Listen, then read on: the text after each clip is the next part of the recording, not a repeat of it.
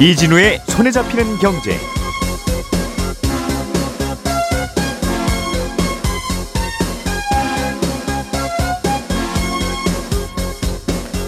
안녕하십니까, 이진우입니다. 중대재해처벌법 위반으로 재판에 넘겨졌던 한국제강 대표이사가 징역 1년을 선고받고 법정 구속됐습니다. 중대재해처벌법 도입 이후에 원청업체 대표에게 실형이 선고된 건 이번이 처음입니다. 분양가 상한제가 적용된 아파트는 싸게 분양받기 때문에 분양받은 사람은 지역에 따라서 일정 기간 동안 그 아파트를 바로 팔 수 없고 실거주를 해야 되는데요. 국회가 이 실거주 의무 폐지를 논의하다가 보류하기로 했습니다. 실거주 의무를 없애면 갭 투자 수요가 늘어나고 결과적으로 깡통전세 문제로 이어질 수도 있겠다는 이유에서입니다. 벤처업계가 오래전부터 요구했던 복수의결권 제도가 도입될 전망입니다. 관련 법안이 곧 국회를 통과할 것 같은데 복수의결권 제도는 어떤 것인지 알아보겠습니다. 4월 27일 목요일 손에 잡히는 경제 바로 시작합니다. 우리가 알던 사실 그 너머를 날카롭게 들여다봅니다.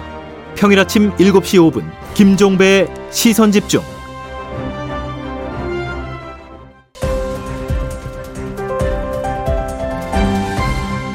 이진우의 손에 잡히는 경제. 자, 오늘도 경제 뉴스 정리해보죠. 손에 잡히는 경제 박세훈 작가, 서울경제신문 서은영 기자, 행복자산관리연구소 김현우 소장, 이렇게 세 분 나와 계십니다. 어서 오세요. 네, 안녕하세요. 자, 박 작가님께서 준비해 오신 소식은 토론거리가 될 수도 있겠다 싶은 이슈이네요. 네, 그러나 네. 시간이 없으니까 오늘은 사실관계만 전하겠습니다. 예, 중대재해처벌법 위반으로 재판에 넘겨졌던 회사 대표가 1년 실형을 선고받았다는 건데 네. 일단은 무슨 일이 있었는지부터 좀 전해 듣죠. 일단 이 사건은 작년 3월로 거슬러 올라가는데요. 한국제강 협력업체 소속이었던 직원이 이 회사의 공장에서 일을 하다가 예. 크레인에서 떨어진 1.2톤의 철강판에 다리가 깔려 숨진 일이 있었습니다. 예. 근데 크레인으로 철강판을 들러 올리는 과정에서 중간에 연결고리를 사용해야 되는데 이걸 이용하지 않았고요. 아주 낡은 노후된 섬유 벨트를 그 철강판 고리에 연결을 하는 바람에 벨트가 끊어졌고 그래서 사고가 났다라는 게 직접적인 원인이었습니다. 근데 당시 현장에는 사고 예방을 위한 작업 계획서도 없었고요. 관리 작업자도 없었던 걸로 보도가 됐습니다. 근데 이후에 검찰이 원청업체인 한국제강업체 대표 그리고 협력업체 대표를 안전조치 의무를 다하지 않은 혐의로, 그러니까 중대재해처벌법 위반 혐의로 기소를 했고 어제 재판 결과가 나온 건데요.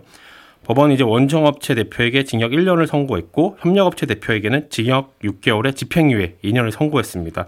오히려 그 숨진 직원이 소속된 업체 대표가 형벌이 가볍네요. 그렇습니다. 예. 작년 1월에 중대재해처벌법이 시행된 후에 나온 첫 실형 선고이자 원청 대표가 구속된 첫 판결이라서 주목을 받은 뉴스입니다. 그렇군요.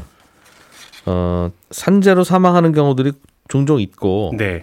그럴 경우에 항상 그 현장에 있었던 현장을 제공한 그 회사, 네. 속칭 원청이라고 부르는 회사 대표가 중대재해처벌법 위반으로 이어지는 것은 아닐 텐데 항상 그런 건 아닌데 그렇습니다. 어떤 거는 뭐 그럴 수 있겠네. 네. 어떤 거는 아유 많이 잘못했네 이건. 이렇게 네. 나누는 기준이 뭐예요? 어제 이례적으로 재판부가 판결의 이유에 대해서 설명하는 보도자료를 냈는데요. 예. 요약하면 이런 겁니다. 중대재해라는 게 결국 기업의 조직 문화 그리고 안전관리 시스템을 근본적으로 바꿔야 하는 구조적 문제라는 게 이 중대재해처벌법의 입법 취지라고 볼 때 안전사고를 예방해야 하고 그럴 권한이 있는 책임자, 그러니까 한국제강의 대표가 안전보건 총괄 책임자로서 업무상 주의 의무를 게을리했다는 겁니다. 예. 근데 여기까지는 다른 산재 사망 사고에도 똑같이 적용되는 그런 얘기잖아요. 근데 이번 재판보다 앞서서 열렸던 다른 중대재해 관련 재판이 있었는데 그 재판에서는 집행유예를 선고했거든요. 유사한 사건이 있었는데. 그렇습니다. 온유 파트너스라는 건설사의 하청업체 소속 직원이 공사장에서 일을 하다가 추락하는 사고였는데 그때는 실형 선고가 안 됐어요. 집행유예가 나왔습니다. 예. 그래서 아마도 이 두 사건을 가른 건 다수의 동종 전과가 있었느냐 하는 점일 거라는 게 법조계의 해석이거든요. 왜냐하면 한국제강에서는 이번에 실형이 나온 이전에도 안전사고에 관한 수많은 경고 신호가 있었고요. 일부 처벌도 있었습니다. 2010년하고 2020년에 안전조치 의무를 위반해서 벌금형을 받았는데 그럼에도 2021년 5월에 산재 사망 사고가 나면서 한국제강 대표가 다시 또 벌금형을 받았거든요. 근데 그 후에도 또다시 안전조치 의무를 위반해서 벌금형을 받았습니다. 그러니까 한국제강 대표는 4번의 동종 전과가 있었던 거예요. 근데 벌금형이 여러 차례 내려졌는데도 산재 사망 사고가 거듭해서 났으니 안전조치 의무를 제대로 지킬 생각이 없는 사업장이다라고 재판부가 판단한 걸로 보입니다. 과거에도 계속 위조한 그 경고음이 있었느냐, 네. 아니냐에 따라서. 네, 온유 파트너스는 동종 전과는 없었거든요. 과거에는.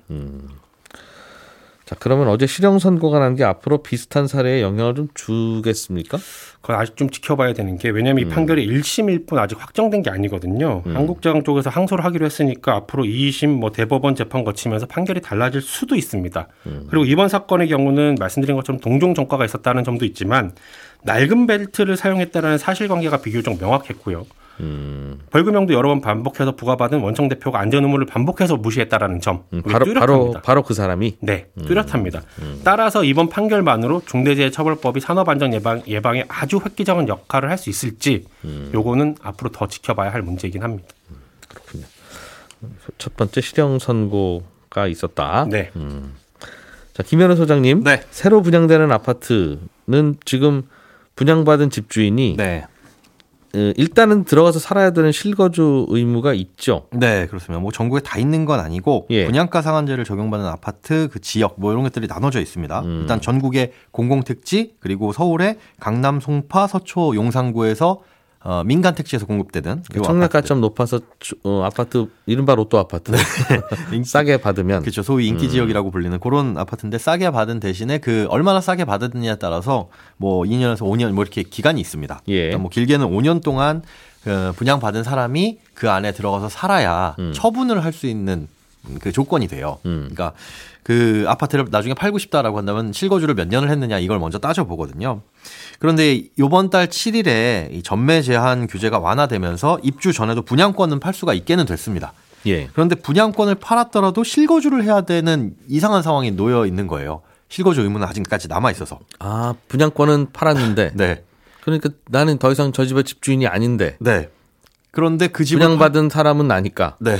내가 실거주를 해야 된다. 해야 됩니다. 그럼 분양권 팔 때 분양권을 사가시고 세는 저한테 주셔야 되는. 그렇게 하면은 뭐 해소는 될 수 있겠죠. 아. 법은 지킬 수가 있는데 굳이 그건 왜 남겨뒀냐. 그렇죠. 사실 그래서 이게 둘이 모순하는 거기 때문에 패키지로 바꾸려고 했었습니다. 예. 전매 제한 규제 예. 완화도 되고 그 다음에 이제 분양권 전매 제한 분양권에 대한 실거주에 대한 의무도 폐지하기로 했었는데 이게 안 된 거죠. 그러다 보니까 실거주는 남아 있는 상태에서 분양권을 팔아버린 사람은 법을 이미 어겨버린 게 된 거고 이분들 같은 경우에는 원칙대로 하자면은 1년 이하 징역이나 1,000만 원 이하의 벌금에 처해지게 된 이상한 상황에 놓이게 된 겁니다.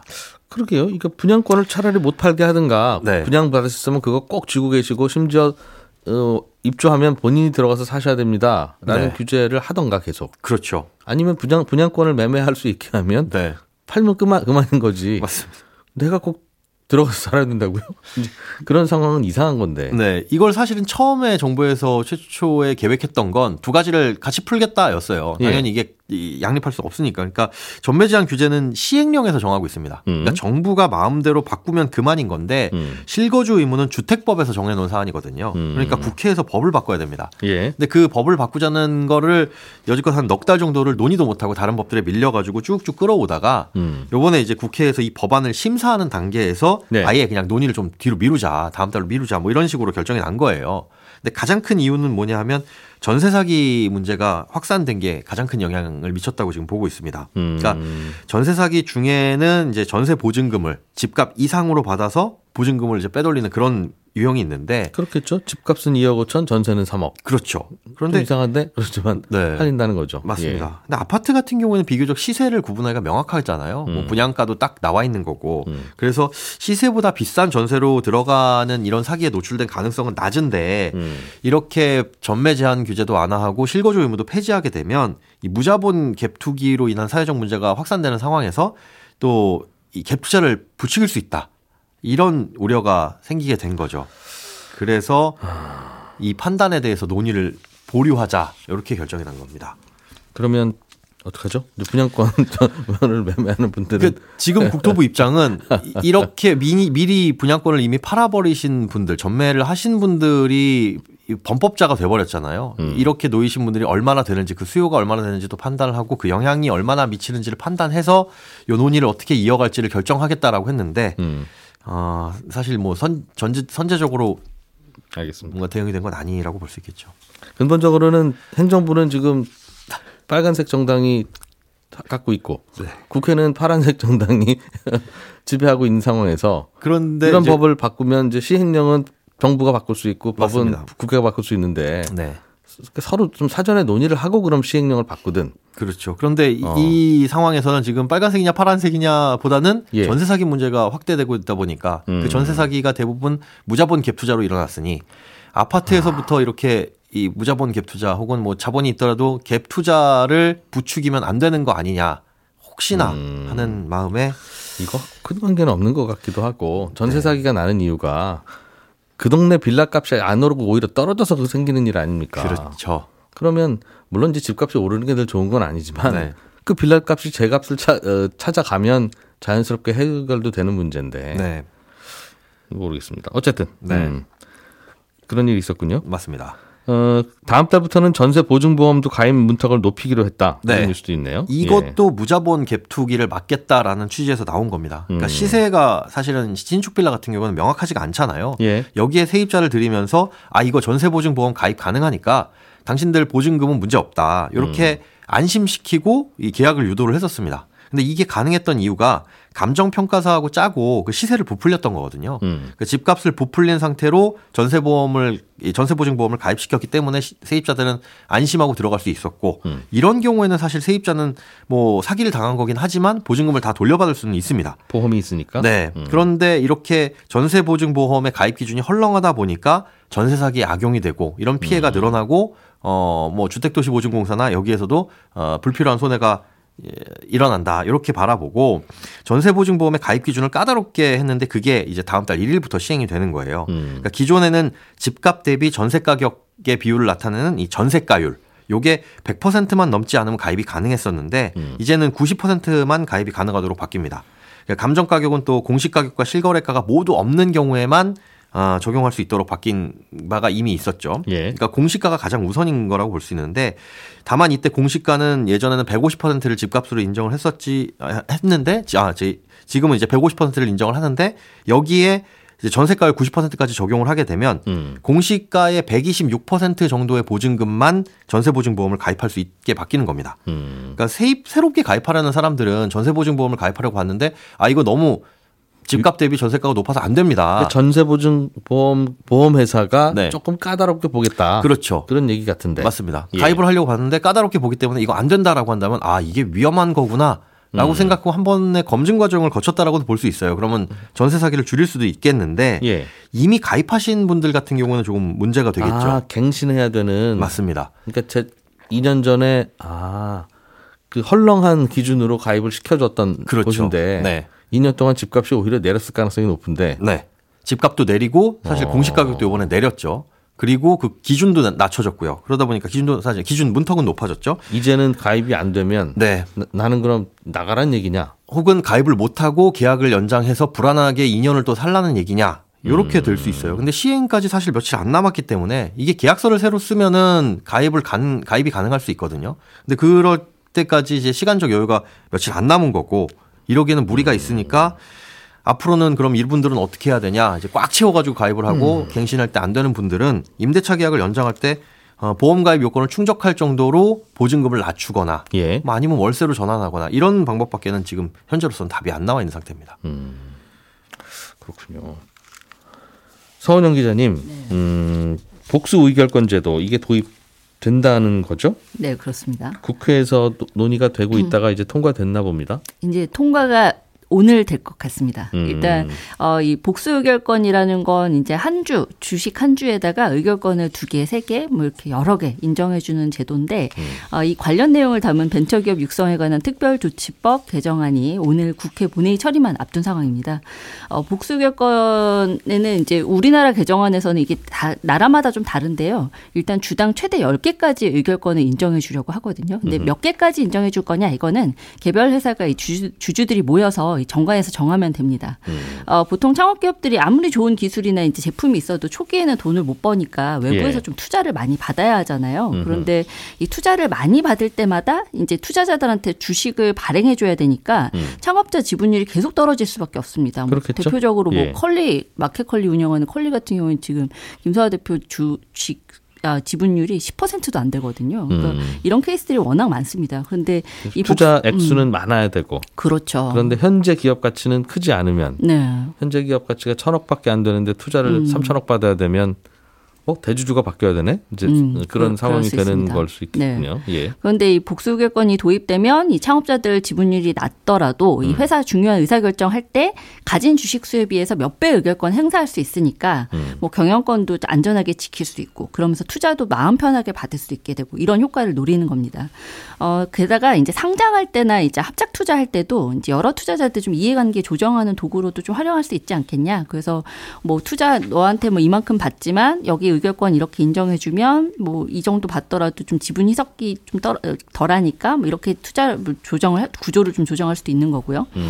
오늘 개정안 이제 최종 통과되면 국무회의 거쳐서 오는 10월 정도부터 시행이 될 예정입니다. 그렇군요. 그러면 이게 그러니까 창업자 주식은 곱하기 10까지 할 수 있다. 그렇습니다. 네. 그런 얘기인데 배경은 알겠고 그러나 그런 고민은 좀 드네요. 그러나 저러나 여전히 그 우리나라는 한 주가 한 네. 표를 행사하는 그런 것이고 네네. 그게 원칙인데 창업자 것만 10배를 쳐주면 글쎄요 부작용이 없을까 싶은데 일단 벤처기업이면 다 인정을 받을 수 있는 겁니까? 일단은 좀 까다로운 조건들을 많이 만들어 놨는데요. 일단 비상장 벤처기업이어야 하고요. 참고로 상장하면 3년 안에 또 대기업이 편입되면 즉시 보통주로 바뀝니다. 그리고 창업자 지분율이 30% 밑으로 하락한 경우나 아니면 최대주주 지위를 상실한 경우에만 그때 가서 이제 복수의결권 저 주식 발행하고 싶습니다. 이렇게 창업자가 제안을 할 수 있는 거고 예. 이게 창업자 혼자 결정해서 주식 발행 결정하는 게 아니라 이 총 주식 수의 75% 이상 동의를 받아야 하긴 합니다. 가령 제가 이제 유망 벤처기업 창업자인데 이 투자를 많이 받다 보니까 지분율이 20%대로 떨어졌다. 그럼 예. 그때 제가 얼른 보통 주식인 클래스 A 주와 다르게 의결권을 주당 10개까지 인정해주는 이제 클래스 B 주식 발행해서 경영권을 빼앗기지 않도록 이렇게 안전장치를 마련해 줄 수 있게 해준다는 거죠. 그러면 그건 한 주만 있어도 10표로 생각할 그렇죠. 수 있다는 거다. 맞습니다. 그런 게 있을 거라는 거죠. 네. 그러면 상장한 후에는 3년 안에 보통주로 바뀌는. 네. 즉시 바꿔도 상관없지만 3년간 유예를 해준다는 의미입니다. 예. 그러면 이제 의사결정할 때 10표를 던질 수 있는 건데. 네. 너무 본인 맘대로 할 수 있지는 않아요. 이러면 주식회사라는 게 투자자들이 견제를 하려고 투자하는 건데 글쎄요. 이게 혹시 부작용은 없을까? 이게 좋은 거면 진작하지. 지금까지 안 했다고 머뭇거렸던 네. 이유는 있을 텐데 그거는 어떻게 보완했느냐 하는 걱정은 좀 드는 건데요. 일단 제일 좀 우려했던 부작용이 결국에는 이제 이 재벌들이 경영권 상속이나 증여에 악용할 수 있는 거 아니냐 이게 제일 컸거든요. 그런데 그 점은 제가 아까 설명드렸듯이 대기업이나 뭐 이제 그냥 중소기업도 안 되고 비상장 벤처기업이어야 한다는 이제 제약을 통해서 예. 좀 그 점을 좀 보완을 했고. 그리고 아무 때나 이 복수의결권을 쓸 수 없게끔 또 제약을 만들어 놓긴 했습니다. 그러니까 예. 가령 감사 선임이나 해임, 뭐 이사 보수 결정, 배당 같은 것들 결정할 때는 복수의결권 인정을 안 해주는 거죠. 그리고 이 창업주가 복수의결권 주식을 상속하거나 양도하는 경우에는 이게 또 즉시 보통주로 전환이 되고요. 그래서 이거 복수의결권 인정해주는 주식이니까 가령 아까 제가 얘기한 클래스 B 주식이니까 비싸게 좀 사가실래요? 이게 안 된다는 겁니다. 파는 순간 예. 이제 이거는 그냥 보통 주식이 돼버리는 거니까요. 그래서 이런 제약들이 지금 계속 이게 처음에 우리나라의 복수의결권 제도 얘기 나왔던 게 한 2018년 정도쯤인데 예. 그 이후에 계속 뭐 이제 발의했다가 무산됐다가 도입한다고 했다가 무산됐다 이게 반복되면서 이렇게 많은 좀 보완 장치들이 좀 나오긴 한 겁니다. 그러면서 예. 이제 사실 많은 우려들이 좀 부식되긴 했는데 아까 왜 이제 한 주당 한 개의 의결권을 인정해주는 우리나라 이제 이 주주 평등주의라는 게 이제 인정돼야 되는 나라고 그건 중요한 가치인 건 분명하잖아요. 그리고 네. 상법에도 이제 사실 그 원칙이 적용되고 있어서 있어서 이번에도 사실 이 국회에서 그 얘기가 나왔던 게 이게 상법이랑 좀 충돌한다. 그러니까 이거 좀 문제 있는 거 아니냐 이런 얘기가 좀 나오긴 했는데 일단은 이제 어제 좀 법사위까지 통과할 수 있었던 거는 이게 완전히 충돌하는 게 아니라 이런 보완 장치를 통해서 특별한 경우에만 이 케이스를 인정해 주는 것이기 때문에 절대 상법과 충돌하지 않는다. 이렇게 일단은 결론이 난 상태입니다. 원래 뭐 혼자 이렇게 결정할 수 있는 건 아니고 주주들이 네. 그래 너는 한 10표쯤 행사해도 좋겠다 라고 인정을 하고 동의를 해야 된다는 네. 전제가 뭐 있기는 한 것 같습니다. 그러나 그러니까 경영 잘하고 그러면 주주들이 그때그때 동의해 줄 텐데 네. 그때그때 허락받고 경영하면 되지. 네. 왜 그걸 앞으로는 제가 마음대로 좀 하면 안 되겠습니까? 라고 하는 걸 그러세요. 해야 되는지는 잘 모르겠어요. 사실 이제 그 얘기도 많이 나왔어요. 그러니까 이 복수의결권 제도 계속 얘기하면서 늘 실효성 얘기가 좀 많이 나오는데 네. 실제로 다 실효성이 아주 높지 않은 거는 많이들 다 알고 있을 거예요. 근데 이게 이제 사실 우리나라의 이 복수의결권 제도와 좀 이제 해외랑은 조금 다른 게 가령 우리나라 사람들이 지금 이 복수의결권 제도 좀 관심을 가졌던 대표적인 계기가 쿠팡 상장이었거든요. 그러니까 예. 2년 전에 이제 쿠팡이 미국 상장하면서 왜 미국으로 왜 갔어? 이제 그때 이제 얘기 나왔던 게 쿠팡의 복수의결권 때문에 한국이 아닌 미국 택했다 이런 얘기도 나왔었고 실제로 이제 김범석 의장도 여러 가지 이유 중에 그게 하나인 건 맞습니다라고 인정을 하기도 했어요. 근데 예.